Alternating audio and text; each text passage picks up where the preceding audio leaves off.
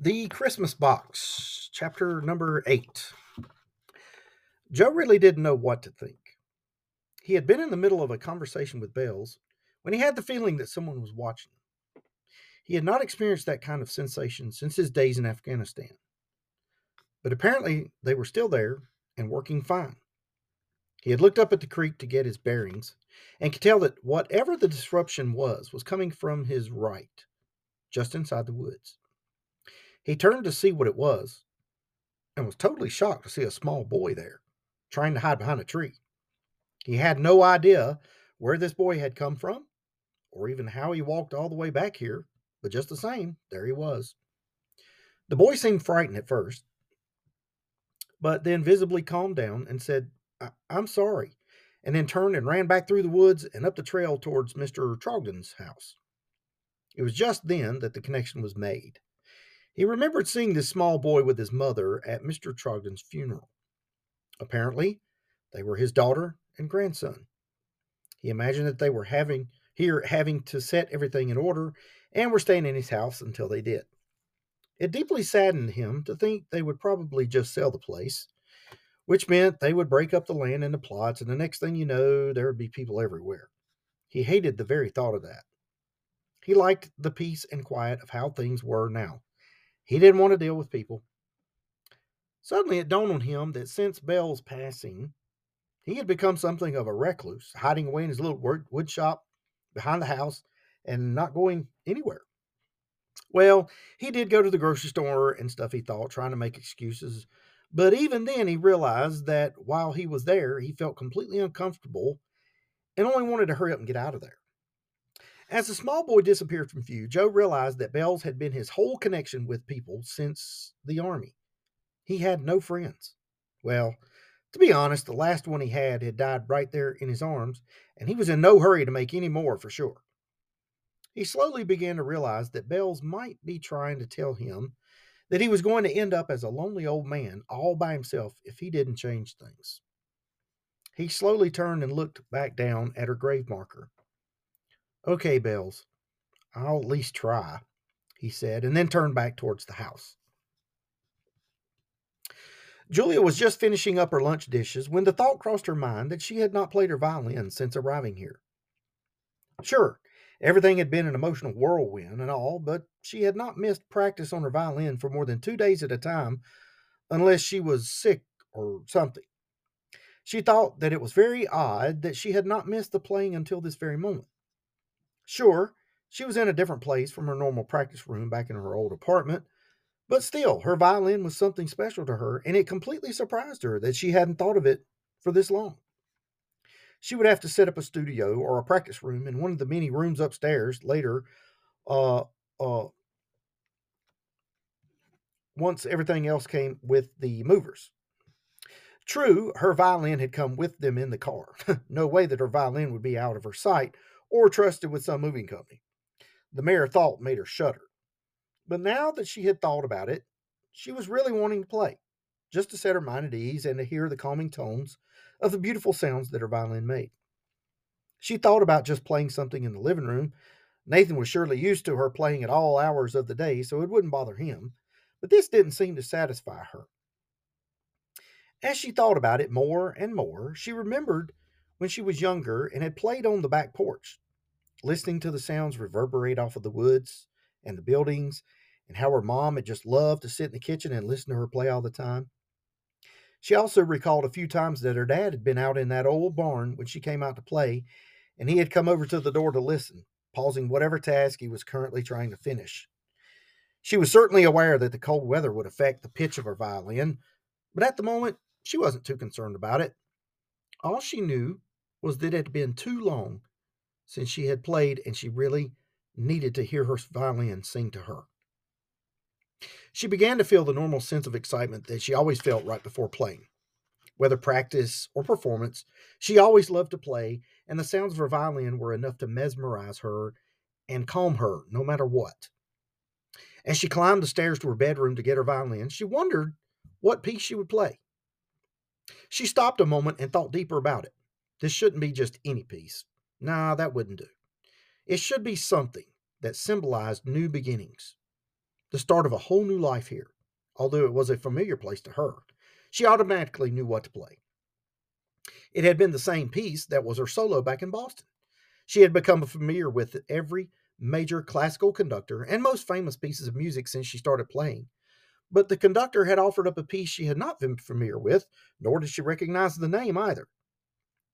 The composer was a man named Pietro Mascagni, and the piece was called Cavalleria Rusticana. She remembered taking the music home, only having been able to glance at it when she uh, received the sheet music. But once she arrived at home, of course, she couldn't wait to see what the conductor had picked out for her.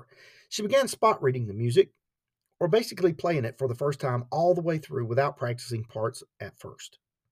She was immediately captivated by the piece, and despite it being her first solo piece, she immediately fell in love with it and claimed it as her favorite. As she played the music over and over, she tried to think of what was going through the conductor's mind when he composed the piece, or what feeling or idea he wanted his audience to experience from listening to it. Overall, the music was a slow melody that seemed to start with an incredibly sad expression, as though it was describing the broken heart of someone who had seemingly lost everything. The rising and falling tones, occasionally gathering speed and then suddenly slowing way down, were absolutely mesmerizing to her as she played the piece. Halfway through the piece, the tones and rhythms seemed to gather speed and energy as though the one with the broken heart was describing some small glimmer of hope that was just coming into view. as the piece ends with higher tones and an energetic feel, Julia sensed that this person the music was based on could just now start to see the first rays of sunshine dawning with clarity on whatever had caused such pain and grief. Only later would she research the history of the piece and discover that she was right on target, as this musical piece had been used in an opera for this very purpose. Then, too, she had another connection with this piece as it became something of a personal description of everything she had gone through and expressed feelings she could not verbally explain. As was always her habit, she opened the case and visually inspected the exterior of the violin, admiring the highly polished surface with faint traces of resin from her bow. She ran her fingers up and down the strings, getting a feel for her instrument and becoming intimately familiar with the strings and slight ridges. She, she smiled to herself, thinking that most people would think musicians were crazy people, feeling this close with a wooden or metal object. But there was undoubtedly a very serious connection between a musician and their instrument, especially for professionals. She realized that she still had on her pajamas and housecoat.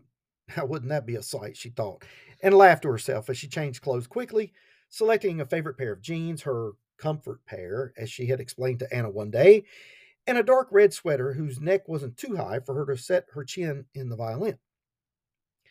With the anticipation arising within her, she made her way quickly but carefully down the stairs and to the back door where she stopped, took a deep breath, and looked outside once more.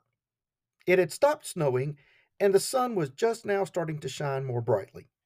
The glistening effect of the sunlight reflecting off the snow was just spectacular, and she thought this was no better setting for her first performance on the back porch. She didn't need the sheet music, as she had long ago memorized the piece before performing it so many times in front of the crowds in the auditoriums across Boston and other venues. No matter where or when she played the piece, there was always a few tears shed over the piece. Sometimes her very own, as she allowed herself to become fully engrossed with the music. Mascagni, in her humble opinion, had been a genius of the highest quality of composers when he penned down this masterpiece. And to think that he had placed it in a drawer, not too happy with it, only to be discovered by his wife, who then turned it into a musical competition where it was selected. As Julia thought about this, she thought too of just how very slight decisions and actions, like this one, could have drastic and life changing effects for people. She should know, since she had been through so many in such a short time. She shook her uh, she shook her head to clear out all the thoughts rumbling around in her head and began to focus completely on warming up and attempting to tune up her violin. Despite the cold atmosphere, After a few minutes of playing scales and short pieces, she selected in, or she settled in, concentrating solely on the musical piece. She then closed her eyes and began playing the music that described her life.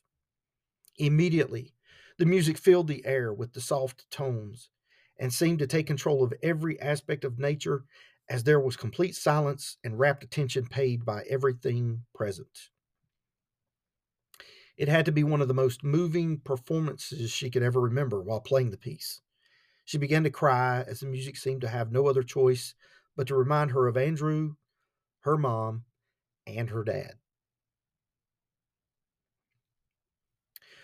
Joe had just made it back to the shop and was debating closing up and going in the house or just hanging out and pre cutting some more pieces when he heard it.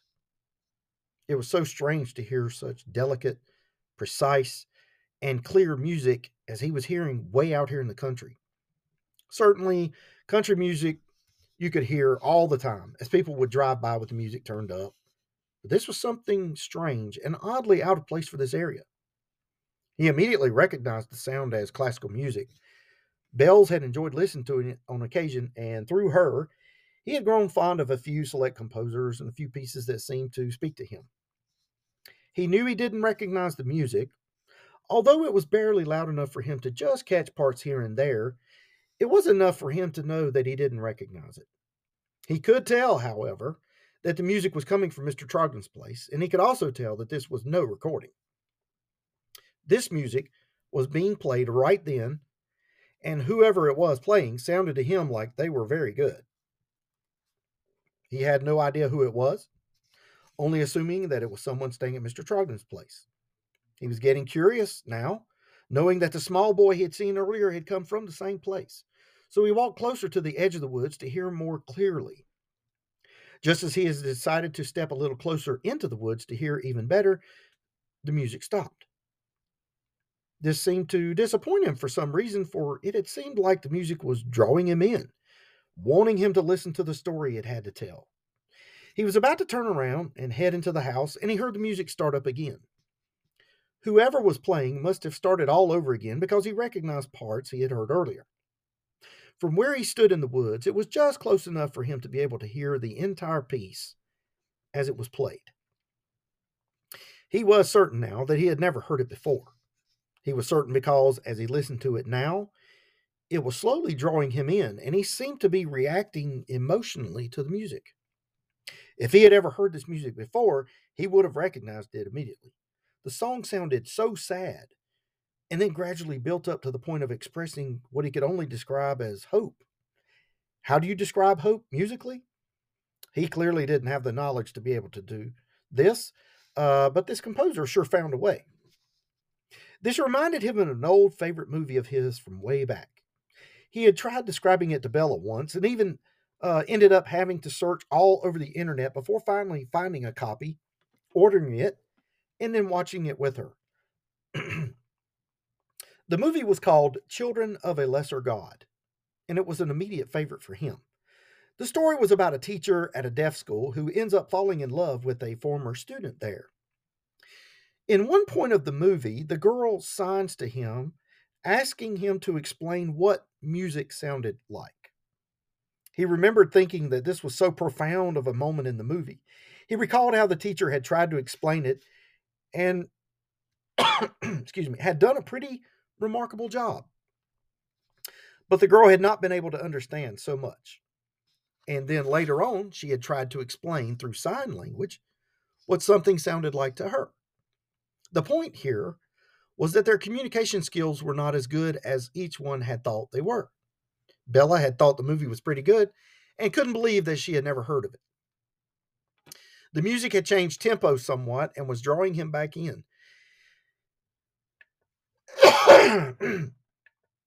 he felt as though this music was hypnotic to him and he couldn't get enough of it. Somehow and in some way, he was going to have to find out who the composer was and what the piece was. He had no idea how to find that out, but he would. Then, as suddenly as it started, the music died down into total silence. He blinked, realizing that he had lost himself in the music to the point he couldn't even tell how long he had been standing there. Ironically, He felt as guilty as a small boy probably did as he found himself standing here in the woods between the two houses. If someone caught him, he really didn't know how he would have reacted. Maybe he too would have only been able to say, I'm sorry.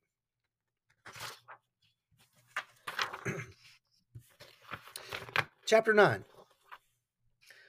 Julia had not played in so many days, and she had missed it. She just kept playing the same piece over and over again on the back porch, which seemed to have perfect resonating sound to her, as though she were playing in some outdoor amphitheater. It not only calmed her, it also rejuvenated her, and she was relishing the feelings flowing through her until she could feel her arms start to get a little tired. She completed the piece one, one more time and just stood there motionless, listening to the music flow around her until it completely died down to silence.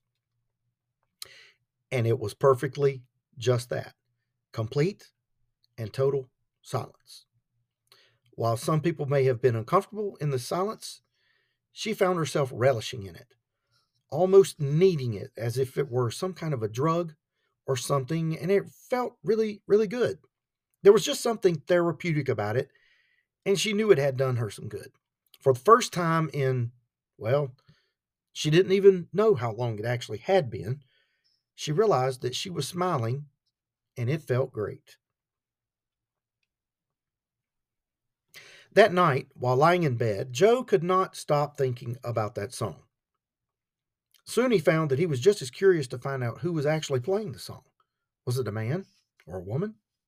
He was certain it wasn't the boy he saw in the woods, but then again, maybe he was the child of the person who had been playing. Based on how young he was, the person playing was about his age, he guessed. The thoughts turned over and over in his head until he finally fell asleep. And then in his sleep, he dreamed of one of his boxes, and when he would open the lid, the same music would play, as though it were a music box. It was only about five in the morning when he sat up in the bed, fully awake, and realized what he had to do. First, he would design a box based on the thoughts he had dreamed, which were still fresh in his mind. Then, thinking about that, he reached for the pad and pen he kept by the bedside for such ideas. He knew all too well that some great ideas had crossed his mind, and before he got to the bedroom door, they were gone already. So now he kept paper and pen by his bedside in case any great ideas came calling during the night. As he took the paper and began writing, he realized that it had really been a long time based on the dust that had accumulated on the paper. Back to his plan. He would then go into town and see Mr. Charlie. He had a delivery of boxes for the store, so it would be a good excuse to see him. While they were cordial and all, Bells had done most of the face to face stuff, but since her passing, Joe had been forced to become acquainted with the man and, and actually found him to be a gentle old soul that he was comfortable around. He would ask Mr. Charlie about the people living in Mr. Trogdon's house now and see if he knew who might be playing the music. As he formed the plans for the day in his head, he habitually went through the motions normally associated with the beginning of his day coffee, breakfast, watering Belle's plants around the house, etc. But when he was walking down the hall to the bedroom to finish getting dressed, he passed by all of their photos hanging there and suddenly stopped, just now realizing something very strange and odd.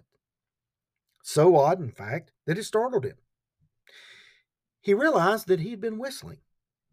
He hadn't done anything like that since before Bells was there.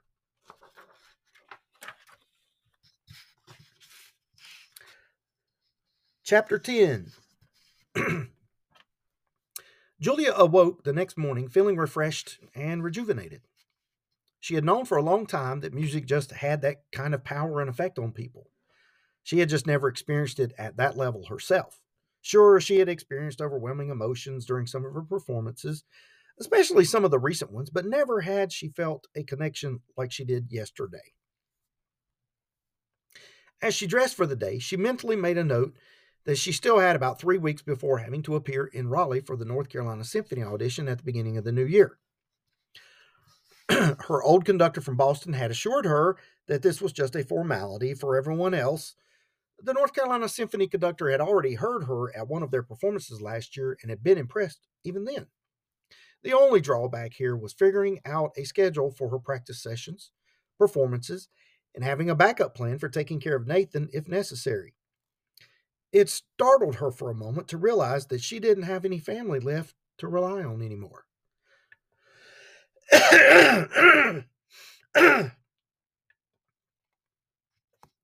she forced herself to put that thought aside, trying to focus on the tasks for the day. She hadn't given too much thought about it yet, but she wanted to start sprucing up the place some, maybe some painting, add some plants around the house, different things like that. Oh, yes, and decorate for Christmas too. She would have to make a list and then go by the hardware store or maybe even Mr. Charlie's place. She started making breakfast and began looking around the kitchen. No better place to start than here, she said to herself. Nathan had just come down the stairs, and she discussed her ideas about the day with him. He didn't seem too interested until she mentioned Christmas and getting a tree and decorations, which seemed to change his mind about getting out of the house and walking around a bit. They finished breakfast, and she had compiled a small list to start with. they finished getting ready and headed out the door. She had ended up at the hardware store based simply on more choices than anything else, and had picked up a little more than she had planned on, but that was how it usually went, didn't it? They were heading back home, and she spotted Mr. Charlie standing outside his store helping someone put items in their truck. Mom, let's stop by and say hello to Mr. Charlie, Nathan asked from the back seat. Since they had been here, Mr. Charlie had made a point of coming around and checking on them, and Nathan had immediately grown attached to him. The suckers and candy certainly had no effect on that, she was sure. Okay, but just for a minute, she replied, pulling into the parking spot. Mr. Charlie noticed them and waved as he continued helping out his customer. Julia and Nathan walked inside, where Nathan immediately headed for the candy aisle. She started to object, but decided to let him go. She glanced around the store and suddenly realized that she had not been in Mr. Charlie's store since she was little. So much had changed, but then some had not, and she felt good about that. There were a few customers in the store, so she felt a little uncomfortable taking up any time from him, and had just started to call for Nathan when he came back in the store. Well, hello, Julia. How are you doing? Anything I can get for you? he asked. She immediately felt guilty about going to the hardware store instead of here. She quickly ran down a mental list of things she might need at the house, including groceries. Oh, I just needed a few things. Nathan wanted to drop by and say hello as well, she said. Just then, Nathan came around the corner, his hands full of candy. Hi, Mr. Charlie. We just came from the hardware store and stopped to say hi, he blurted out, convicting his mom without even knowing it. Mr. Charlie just smiled like it didn't bother him at all. Well, it's nice to see you as well, Nathan. Looks like you had some shopping of your own to do, he said, nodding towards the candy. Julie could only laugh at her son, who was as innocent as she was guilty. Just then, a man and his wife came up to the counter, so Julia left the counter to pick up a few things. When she came back up with her items, she noticed a man coming in the front door with a few boxes in his hands. He looked to be about her age, she figured, and he seemed to be focused on the boxes in his hands as though they were precious cargo or something. Oh, hi, Joe. I'll come back there with you in a minute, Mr. Charlie said as the man simply nodded and headed towards the back of the store. Julia watched as he walked by on the other side of the store, curious about the man and what might be in the boxes as well. She didn't even realize she'd been staring at him until he disappeared down the aisle and glanced at Mr. Charlie, who seemed to be amused at her staring at the strange man. Julia simply blushed but didn't say anything as she called out to Nathan, who seemed to have disappeared down the candy aisle again. He came running with his load of groceries, as he described them to Mr. Charlie, who totally agreed with him. She paid the bill, wished Mr. Charlie a good day, and headed out the door. She had absolutely no idea what had just happened, but she had felt totally embarrassed for staring at whoever that man was and having been caught by Mr. Charlie. She just wanted to get back to the house and start decorating and renovating, making things over, or whatever it was called these days. now, that was pretty fast for another batch of boxes, Joe, Mr. Charlie commented as he walked through the curtain and into the back storage area. As part of their agreement to keep the source secret, Mr. Charlie had suggested they just bring the decorated boxes in concealed cardboard boxes through the back curtain as he didn't have a back door or loading dock. Joe was nearly done unpacking the current inventory when Mr. Charlie walked in. Hi, Mr. Charlie, Joe replied. He knew why he was really here and would have to work up to it. He just wasn't comfortable blurting it out and asking a bunch of questions. He spent a few minutes beating around the bush and tried to come off as nonchalant as he could before getting down to the point. Mr. Charlie, if you don't mind, I was wondering if you knew who might be staying at Mr. Trogdon's home now. I saw a strange car in the driveway and was just curious who they were, Joe asked. He had thought that one up as a way to seem innocent in asking his questions. Oh, I see, Mr. Charlie commented, and then sort of shook his head in understanding. Joe suspected that this old man had just read him like a book, but he kept up the innocent look. I, was just curious, as all he mumbled, as though he had been caught with his hand in the proverbial cookie jar. Hmm. Well, as a matter of fact, I do know. It's Julia, his daughter, and her little boy Nathan. She used to be a professional violinist with the Boston Philharmonic but she's actually moving back here and will be taking over the farm. So you don't have to worry about her selling the place off or anything like that, Mr. Charlie said.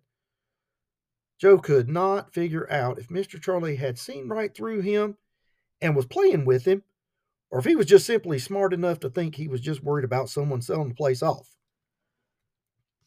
Either way, Joe realized Mr. Charlie was one very smart cookie. Then, as Joe thought he caught a glimpse of a twinkle in his eye, he gestured toward the front of the store and said, As a matter of fact, you just missed them. They were buying a few things just as you came in the front door. Oh, okay, replied Joe. He just didn't know what else to say. He suddenly felt like Mr. Charlie was looking at him through a microscope, and he didn't want to try to work up to the music any longer. Well, I got to go. Have some more boxes finish up for online sales and all, Joe said as he stepped through the curtain. All right, I'll probably have these sold in the next few days, so you can bring some more whenever you like, Mr. Charlie said as Joe seemed to run through the curtain and was gone in a flash. Mr. Charlie sat there for a minute and just glanced at the intricate work of the boxes Joe had just left. He was still amazed at the intricate detail and talent that this young man had. A cloud of sadness came across his face as he thought about Bella and the tragedy of this young family. Then, too, the same thing had happened to Julia as well. He shook his head and stood up to go back out front.